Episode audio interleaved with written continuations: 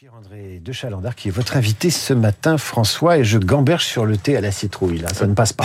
Bonjour Pierre-André de Chalendar. Bonjour. Bienvenue sur Radio Classique. Aidez-moi à comprendre pourquoi on ne cesse de dire que l'économie ralentit. C'est un fait, la croissance euh, s'annonce très pâle, mais les grandes entreprises, Saint-Gobain et d'autres, cartonnent.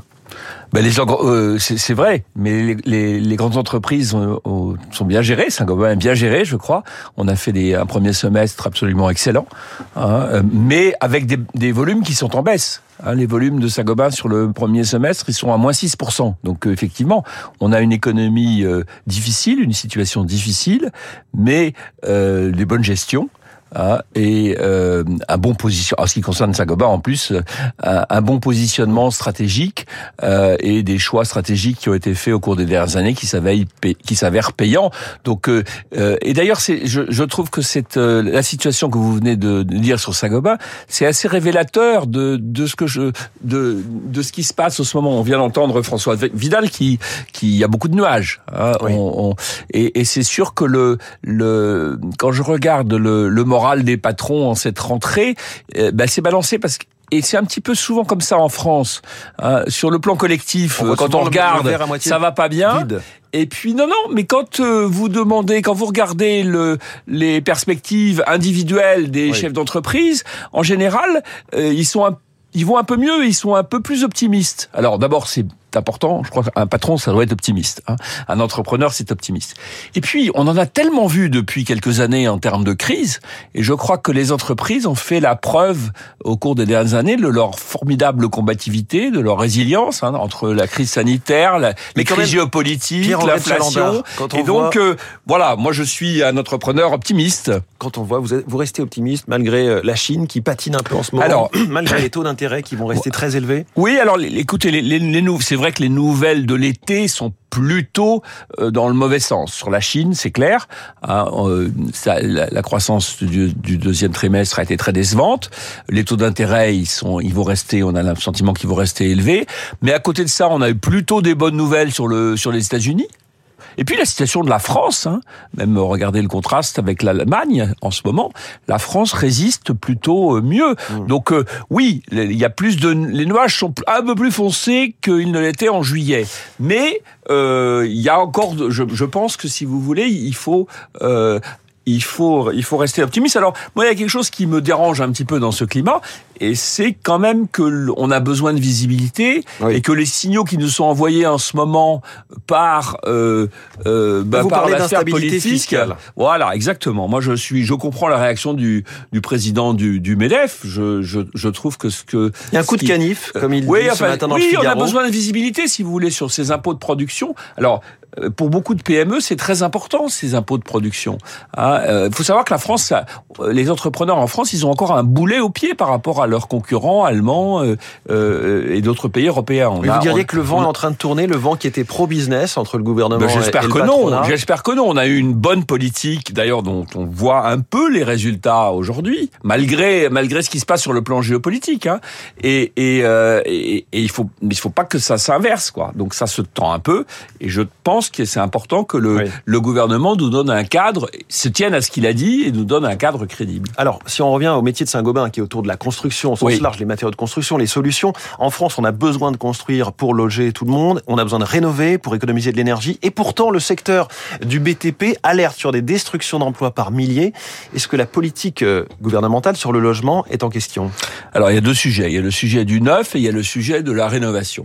Mais on sur... devrait avoir une situation euh, formidable. Sur le neuf, on On a, on a une situation qui est très difficile, hein, parce que on a eu euh, une baisse importante des, des ventes de logements. On a une, une, une situation qui est grave, alors qu'on a besoin de logements. Hein. Alors là, il y a beaucoup de raisons. Hein, il y a euh, euh, des situations difficiles euh, dans un, toute une série de communes, des décisions de maires. C'est pas toujours, ils n'ont pas toujours envie de construire les maires. Alors mmh. euh, c'est ça qui est un petit peu paradoxal, hein, pour des raisons quelques sont politiques euh, souvent. Et donc on a besoin à la fois de densifier dans un certain nombre de, de zones, et on a besoin de dédensifier dans d'autres. Donc on a un vrai sujet d'urbanisme euh, qui, est, qui, est, qui est important. Après vous avez le sujet des taux d'intérêt. Hein, ça c'est, c'est clair que le, le, les taux d'intérêt élevés c'est pas très bon pour le pour la pour la construction neuve. Et donc on a on a besoin de redonner, redonner un, euh, une, un élan à la construction neuve. Euh, alors les moyens pour le faire, c'est là-dessus on peut discuter parce que euh, on a il y a, y a un certain nombre d'aides qui ont existé sur qui lesquelles hein. euh, oui sur lesquelles alors quand on a été drogué, si vous voulez, qu'on enlève la, la euh, parce que les dispositifs type Pinel c'était un peu des drogues. Le Pinel donc, ça va s'arrêter, le prêt au ben, zéro ça va, ça va se resserrer. Voilà. Bon et donc ça c'est pas des bons signes, mais ouais. d'un autre côté sur le moyen terme c'est pas forcément une mauvaise euh, une mauvaise chose de changer le système. Donc il faut retrouver d'autres moyens hein, de De, d'inciter, euh, et moi je crois beaucoup aux politiques d'urbanisme, oui. hein, de ce point de vue-là. Après, il y a la rénovation. Alors, allons-y sur la rénovation. Alors, la rénovation, ça devrait être un formidable ça être chantier. Un, bah, d'ailleurs, Saint-Gobain, ça, ça nous aide pas Bien mal, sûr. Hein, parce qu'on est très positionné sur la rénovation. Mais on a besoin d'en faire beaucoup plus. Alors, le gouvernement a fait un certain nombre de choses. Ma prime Moi, rénov, je crois que c'est important. Oui, mais c'est important d'aller beaucoup plus sur la rénovation euh, globale. C'est, c'est important de mettre l'accent sur les passoires énergétiques. On a, on a. Rénovation on a globale, c'est quand on ne fait pas seulement changer les fenêtres, pas seulement ou fermer le de... toit, mais on fait toute la maison. Voilà, on exactement. Nouvelle, quand, si vous voulez mettre une pompe à chaleur sur une maison mal isolée. C'est pas très intelligent, mmh. voilà, pour prendre cet exemple. Alors aujourd'hui, on a beaucoup incité à mettre des pompes à chaleur, point. Oui. Donc il faut encourager la rénovation, ça coûte plus cher, donc il faut aider plus. Et il faut pour ça, donc du coup, concentrer sur les passoires énergétiques qui sont souvent là où il y a des gens modestes, qui ont des, re- des revenus modestes. Forcément. Et donc c'est là-dessus qu'il faut mettre l'accent. Pierre-André de Chalendar, vous êtes coprésident de la Fabrique de l'industrie. Oui. La, ré- la réindustrialisation en Europe, tout le monde en rêve. Est-ce qu'on s'y prend correctement ? Est-ce qu'on ne se fait pas trop concurrence entre nous, entre Européens, quand on voit euh, dans la guerre des subventions pour attirer telle ou telle usine de batteries ou de, ou de semi-conducteurs ? Alors le sujet, si vous voulez, sur la réindustrialisation, d'abord, on a euh, quand même d'abord eu une désindustrialisation importante. Depuis quelques années, on avait plutôt des premiers signes positifs. Mmh. Ça, ça a malheureusement été pas mal remis en cause par tout ce qui s'est passé avec la guerre en Ukraine et, le, et l'énergie. L'énergie, c'est un élément absolument fondamental. Le coût de l'énergie en Europe est encore voilà. très élevé par voilà. rapport aux États-Unis. Et donc, et donc, et donc, nous, le problème en Europe qu'on a, c'est de concilier la croissance et la compétitivité avec nos engagements climatiques qui sont plus importants que tous les autres. Et, et qu'est-ce qu'on fait en Europe pour, pour, le, pour lutter contre le réchauffement climatique ? On met des taxes et des règlements.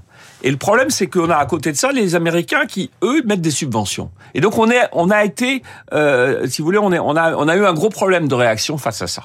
Hein. Et donc, est-ce euh, que là, on a pris euh, conscience de ce problème ? Alors, on a pris conscience de ce problème. C'est pas très facile euh, de le régler. Moi, je crois que une des solutions, c'est d'ailleurs ce que nous disent les Américains, c'est qu'il faut se protéger. Parce que le, le les, sur le plan de l'industrie, sur le plan, si vous voulez, de la, la concurrence industrielle, ceux qui ne respectent pas les règles du jeu, c'est un peu les Américains en ce moment, mais c'est surtout les Chinois. Et on, il faut se protéger. Donc, ce protectionnisme pour tout le monde. Non, il faut se protéger intelligemment, si vous voulez. La, la, on parle beaucoup de la taxe carbone aux frontières. Parce que si on a des engagements climatiques plus importants que les autres, et c'est une bonne chose, il faut que l'Europe soit leader là-dessus, il ne faut pas non plus qu'on soit les dindons de la farce. Oui. Et donc, on a la solution, ce que, qu'appellent les économistes, c'est une taxe carbone aux frontières. Le système qu'on a mis en place, de ce point de vue-là, il, c'est un gruyère. Et donc, moi, je suis inquiet là-dessus. Donc, je pense qu'il faut qu'on soit qu'on se protège. Regardez l'histoire des des voitures euh, qui vont venir de Chine de façon massive oui. si on fait rien.